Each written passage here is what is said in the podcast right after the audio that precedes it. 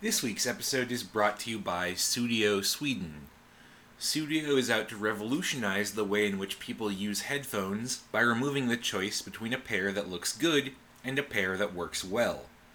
They produce stylish headphones with great sound quality at a fraction of the cost of their competitors while maintaining a sleek and stylish look. I personally use a pair of their Tre headphones for my bus commute and I love them. Whether it's catching up on my own podcasts on the way to work or using them at the gym to burn off a little steam after class, they're fantastic. Plus, they come with a nifty little leather bag to protect them. Sudio is offering listeners of the show 15% off their order with the coupon code JAPAN. So head on over to sudiosweden.com. That's S U D I O S W E D E N.com and check them out today.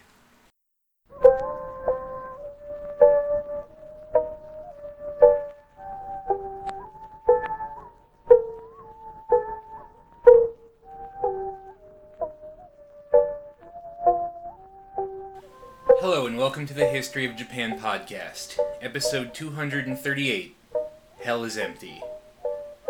So, I've been putting this one off for a while. Not because I think it isn't important, but because the subject matter is so incredibly heartrending to write about. Historians don't, as a rule, like to throw out words like evil. We don't generally see it as our role to make objective ethical judgments, but to make arguments and leave it to our readers, or listeners, to make those judgments themselves.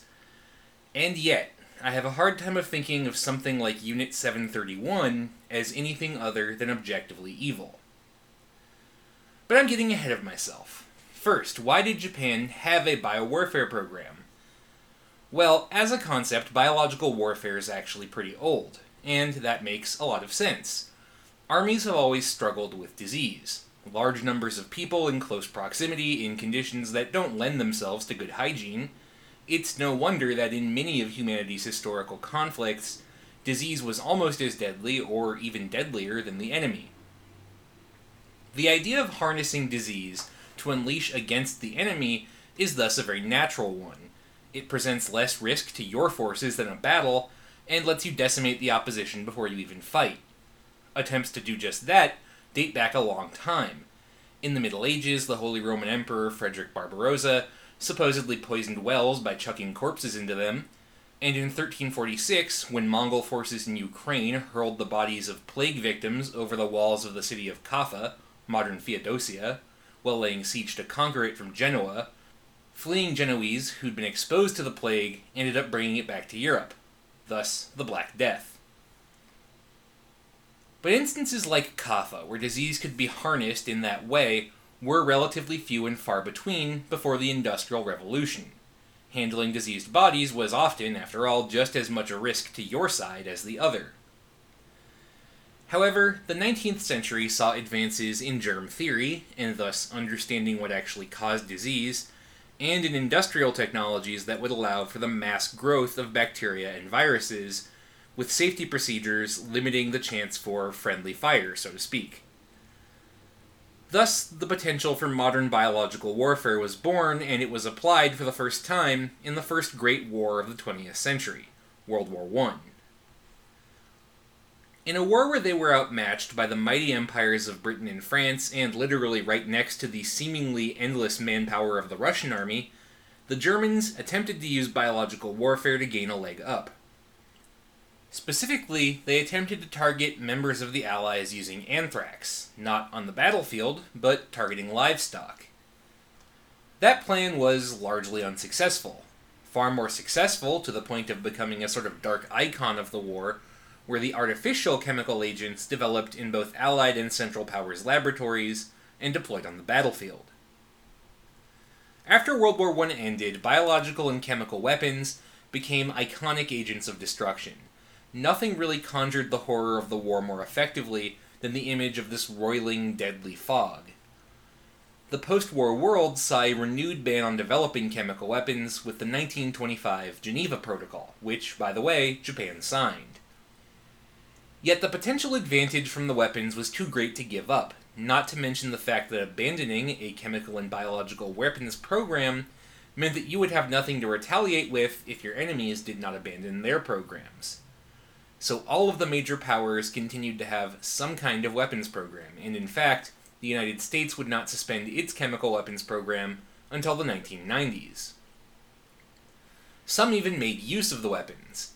For example, in 1930, Taiwanese aboriginals rose up against Japanese rule over the island, killing 130 Japanese when they attacked a Japanese elementary school, as well as two Han Chinese. In response, Japanese occupation authorities ordered mustard gas bombs dropped on Aboriginal villages. The British, too, contemplated the use of chemical weapons against Iraqi insurgents who rose up against British rule. In the end, it was decided not to use them, not out of humanitarian concerns, but because logistically getting the weapons into place would be too challenging. So it was that early in the career of a Japanese army officer named Ishii Shiro, chemical weapons and biological weapons were still considered perfectly feasible for certain situations. Ishii's career was, pretty early on, a pretty standard one. He was born in Chiba Prefecture on the outskirts of Tokyo and went to Kyoto Imperial University, one of the most prestigious schools in Japan, to study medicine. From there, he joined the army and became an army surgeon and impressed his superiors to such an extent that he was recommended for postgraduate training, once again at Kyoto Imperial University. The one sign there was something odd about him he had this tendency to grow bacteria in petri dishes that he referred to as his pets, which, at the time, seemed like a perfectly harmless eccentricity. After completing his postdoctoral studies, Ishii returned to active service in 1928. This was really the defining moment of his career because he argued for and got a chance to go abroad to study the bacteriological and chemical weapons programs of Europe and the United States to the greatest degree that he could. Though Japan had signed the Geneva Protocol three years earlier, Ishii insisted that the army must not be bound by the instruments of civilian government, an interesting echo of the same argument that was being applied to foreign policy by army officers in China. Indeed, he insisted that if other countries wanted to ban such weapons, it must not be because the weapons were inhumane or cruel, but because they were too effective and Western powers worried about non Westerners using them to overturn the established world order. Ishii received his permission and spent two years abroad. I've been unable to determine whether he proclaimed his goals openly while in the West, or if he had cover as a student of some unrelated topic. Either way, upon his return to Japan, he was promoted to major and assigned to the Army Medical School in Tokyo. His big break came the following year. Ishii wanted to establish a laboratory for biological and chemical weapons, but either did not want to or was unable to receive permission to set it up in Japan, for fear of potential contaminant issues with the weapons stored inside. However, in 1931, the renegades of the Guandong Army launched an invasion of Manchuria, and that gave Ishii the perfect place to work. The army minister at the time was General Araki Sadao, a supporter of the Manchurian invasion he was able to use his contacts within the Guandong army to get the commander of that unit, General Honjo Shigeru, who was a disciple of Araki, on board with the program. And so it was that Major Ishii Shiro was posted to Manchuria in 1931 in order to conduct experiments in biological warfare. He would begin his research in Zhongma Fortress, about 100 kilometers, or a bit over 60 miles, to the south of the main city of Harbin.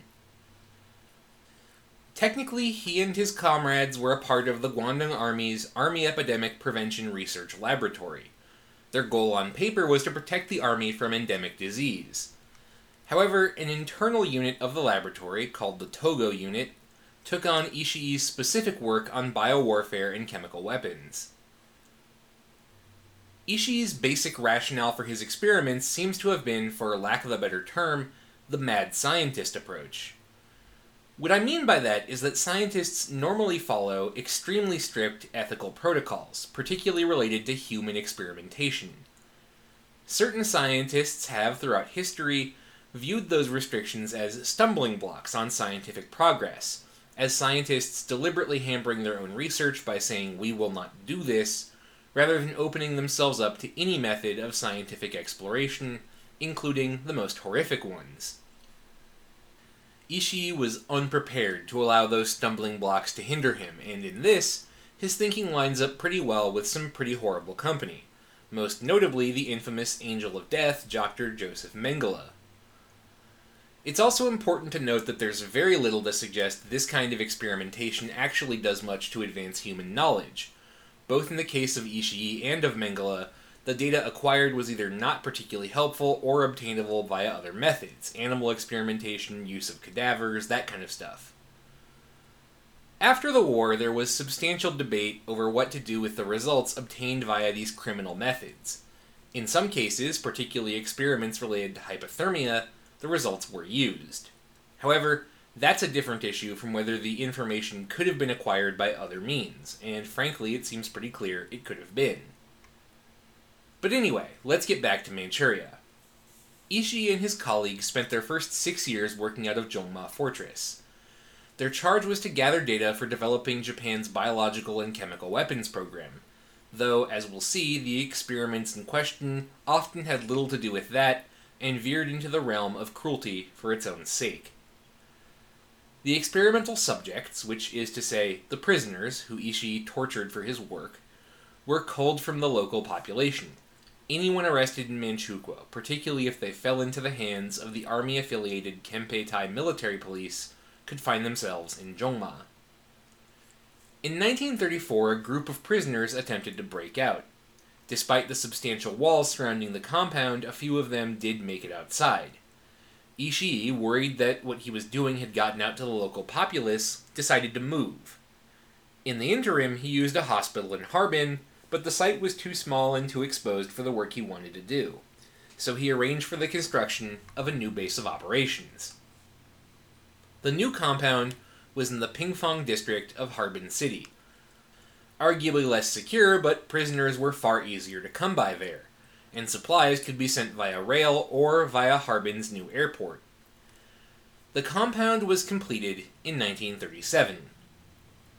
This was also the point when Ishii's unit was reorganized into a new Epidemic Prevention and Water Purification Department for the Guandong Army. Yet again, this was a cover, and a smaller unit inside the department handled actual weapons research. The Japanese army, in addition to titles, likes to number its units, and Ishii's water purification department in Harbin was labeled Dai Nanasan Ichibutai, unit number 731. Now, Unit 731 was not the only biological warfare unit of the Japanese army out there. A separate Unit 100, technically the Guandong Army Military Horse Epidemic Prevention Workshop, operated just south of the city of Xinjing modern Changchun.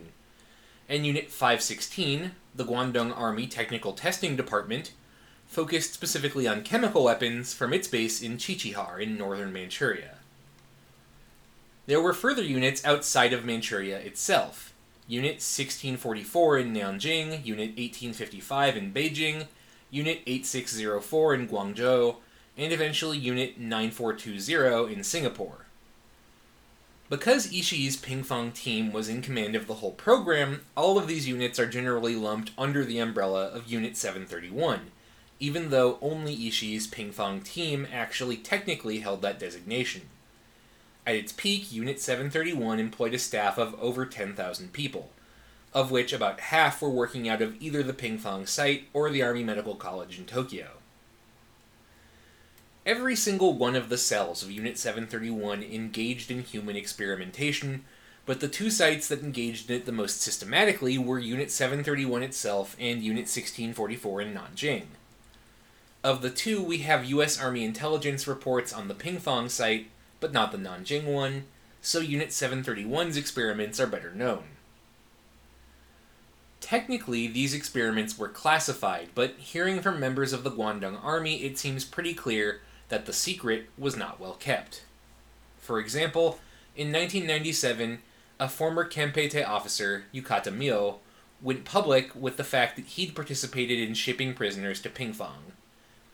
In an interview for the Japan Times, he told of two men who he tortured on suspicion of being high ranking Communist Party members. After waterboarding an obviously fabricated confession out of them, he shipped them off to Pingfang. In 1997, as part of a court case brought by the child of one of the men, Mio broke down in court during his testimony, exclaiming, I must say that what I have done should be regarded as murder, and I should be called a murderer. Now, I didn't think I could do this episode without describing in at least some detail the kind of things Unit 731's human experiments entailed. I want to warn you right now this stuff is bad. Like, it's hard to write about, and it's probably going to sound a little choppy because I expect it will take me a few takes to even get it out loud. If you'd rather not hear it, go ahead and advance now to timestamp 1943. That's 19 minutes, 43 seconds. Okay, so. From an interview published in the New York Times with a former Unit 731 medical assistant who became a farmer after the war, he described deliberately infecting someone with the plague and then vivisecting them, without anesthetic, out of concern that would affect the results. Quote, the fellow knew it was over for him, and so he didn't struggle when they let him into the room and tied him down but when I picked up the scalpel, that's when he began screaming. I cut him open from the chest to the stomach, and he screamed terrible, and his face was all twisted in agony. He made this unimaginable sound, he was screaming so horribly, but then, finally, he stopped. This was all in a day's work for the surgeons, but it really left an impression on me because it was my first time. Unquote. Another former Unit 731 officer recalled prisoners being taken outside to be exposed to poison gas to see if it would work outside closed confines. Except the wind shifted in the middle of the experiment and all the observers had to run without getting the prisoners. Unit 731 research into the best treatment for frostbite required, well, prisoners with frostbite, which was induced by leaving them out in the rain. A prisoner was determined to have frostbite when, quote, their frozen arms, when struck with a short stick, emitted a sound resembling that which a board gives when it is struck, unquote. Because venereal disease was a major concern for Japanese army planners, after all, it took men off active service, there were also experiments that required deliberately infecting people with the diseases. At first, an injection of the disease was used, but later, the unit turned towards forcing prisoners into intercourse. The following is an account of a Unit 731 scientist. Quote, infection of venereal disease by injection was abandoned, and the researchers started forcing the prisoners into sexual acts with each other. Four or five unit members dressed in white laboratory clothing completely covering the bodies with only eyes and mouth visible handled the test. A male and female, one infected with syphilis, would be brought into a cell and forced to have sex with each other. It was made clear that anyone resisting would be shot. Quote, Sexual assault on prisoners was not uncommon. All of this likely resulted in a great many pregnancies in the unit, but there are no records of any kids leaving the camps. Likely, either the women were forced to have abortions or the kids were used in experiments after birth. One such experiment, I have been unable to determine to what purpose, required a three day old baby to keep its hand open. Doctors in the unit stuck a needle down the length of the child's middle finger to keep it from flexing, thus keeping the hand open. In addition to human experiments on site, Unit 731 also conducted something that could loosely be called research on disease outbreaks in larger populations. In October 1940, Japanese planes operating under the command of Unit 731 dropped wheat and fleas that had been exposed to the Yersinia pestis bacterium on the cities of Ningbo, Hsinchu, and Jinhua. You might know Yersinia pestis better by the name of the disease it causes plague, as in the Black Death. In 1942, Japanese planes dropped cholera and typhoid fever cultures in water supplies to attempt to spread those diseases. This was a dismal failure. Typhoid spread not to the Chinese, but to Japanese garrison troops who used the water, and 1,700 of them died. When the war was over, the remaining Unit 731 personnel in Harbin, anxious not to be caught with their experiments for fear of being justly branded war criminals, released plague infected animals from the compound. The result was a series of plague outbreaks in Harbin, that killed at least 30,000 people. So, two things I want to note about all of this. First, as horrible as this is, it's quite possible that it was not unique to Unit 731. For example, Dr. Yuasa Ken, who was not a part of the unit, recalls working in Shanxi province in occupied China and attending several vivisections where doctors practiced surgeries on prisoners and then killed them. He said he attended six such vivisections, mostly using captured communists provided by the police. He also cultivated typhoid for Army research, likely for Unit 731, though he himself was not a member. This blatant disregard for human life was, in other words, not confined to Ishii Shiro and his immediate followers. It spread into the Japanese medical world more broadly. Second, it is possible, though not provable, that knowledge of this did percolate to higher levels. We do know for a fact that Hirohito's youngest brother, Prince Mikasa, did tour Unit 731 facilities in Pingfang and received a briefing on the Army's use of biological warfare as part of his Army rank. It's also quite possible that he told Hirohito about this, though thanks to all the restrictions on accessing Hirohito's records, we can't be sure. All in all, several thousand people died at Pingfang as a result of Unit 731 experiments. We don't have data that's very good for the other sites, not to mention the difficulties of tracking deliberately unleashed epidemics like plague. Upper end estimates for Unit 731's death toll land around 200,000, but that is just a guess. We will never know precise numbers. It's also possible that at least a few of those killed were Western POWs. There are suggestions that American, British, and Dutch prisoners were taken to sites affiliated with Unit 731 and experimented on, though since none of them survived, we have no direct confirmation. All of this is horrific, and all of it counts as a crime against humanity by any definition, and yet, probably the most infamous aspect of Unit 731's history is the fact that so many of its members escaped any reprisal at all.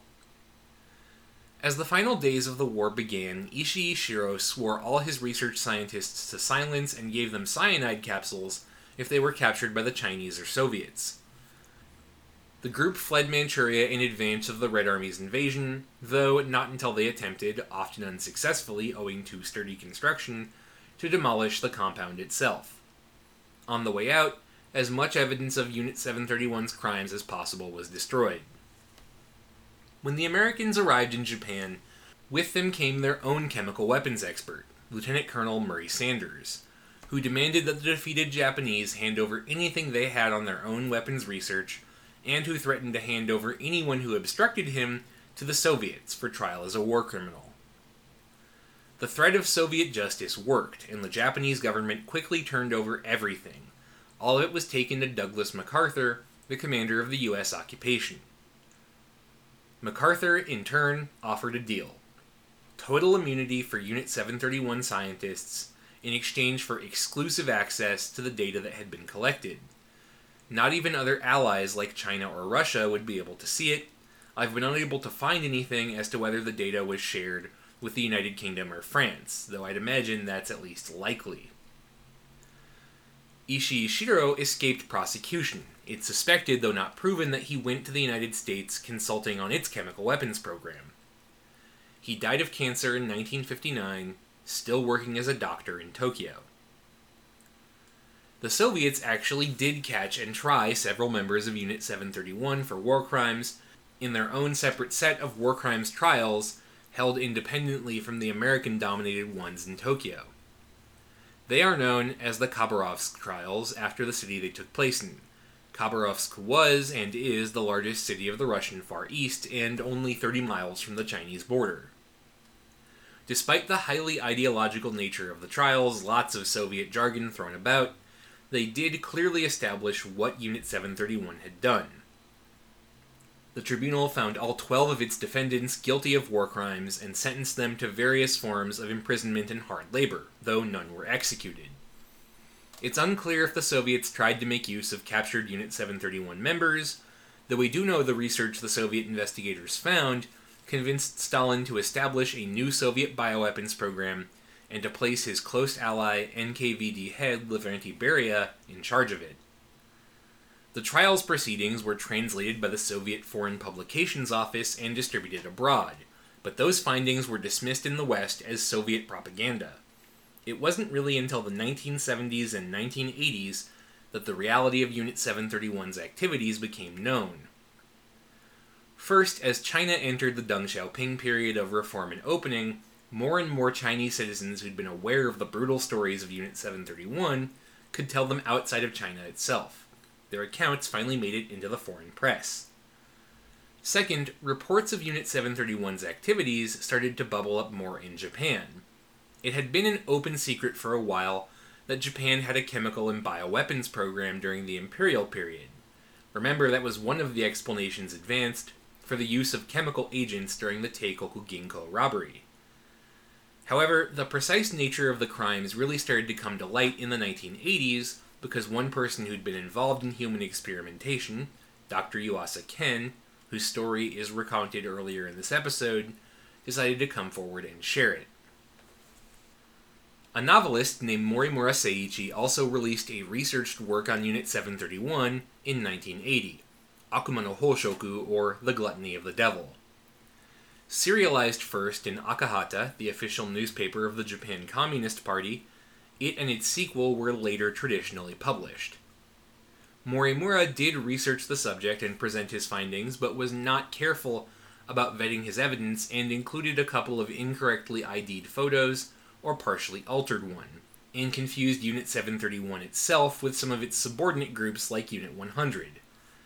As a result, ultranationalist Japanese who didn't want to acknowledge the reality of Japan's past attacked and discredited the book, leading to confusion about how accurate Morimura was, which, generally speaking, more accurate than not. Unit 731 remains a sore spot in Japan. The Japanese government has been very careful only to apologize in general terms for crimes committed in Japan and to avoid any admissions that are too specific in their content. The Ministry of Education has also attempted to suppress inclusion of eyewitness testimony related to Unit 731 in a textbook written by left wing historian Ienaga Saburo. The resultant lawsuit went all the way to the Japanese Supreme Court, which ruled in 1997 that Ienaga had enough evidence to support his assertions of Unit 731's activities, and that the ministry's decision to try and have the testimony removed violated Japan's freedom of speech laws. Thanks to a government decision during the tenure of Prime Minister Koizumi Junichiro, the government is committed to publishing any data it finds in its archives related to Unit 731. In April of this very year, the Japan National Archives did release the names of over 3,000 participating Japanese citizens, thanks to a public records request. However, the subject remains underexplored in Japan. I'd be willing to bet there's still a stack of files moldering somewhere that goes into greater depth as to who participated and signed off on what when. The acts of Unit 731 absolutely rank up there with the list of the most infamous crimes of the 20th century. But what really makes the stories infamous beyond their raw horror is the fact that those involved escaped punishment for the most part. For that, we can certainly thank in part the zeitgeist of post war Japan, a society profoundly uninterested in introspection on its unpleasant past. But of course, there's also the Western, specifically American, role to consider. MacArthur, in the end, was the one who made the decision to shield members of Unit 731. In the end, it wasn't just Ishii Shiro who believed that the ends justified the means. That's all for this week. Thank you very much for listening. For more on this week's episode or any other episode, or to submit ideas for future episodes, check out the podcast webpage at www.isaacmeyer.net. That's I S A A C M E Y E R.net or our Facebook page at facebook.com slash history of Japan podcast. Thanks again for listening, and I'll see you next week when we start a short series on the history of Japan's Shimazu family.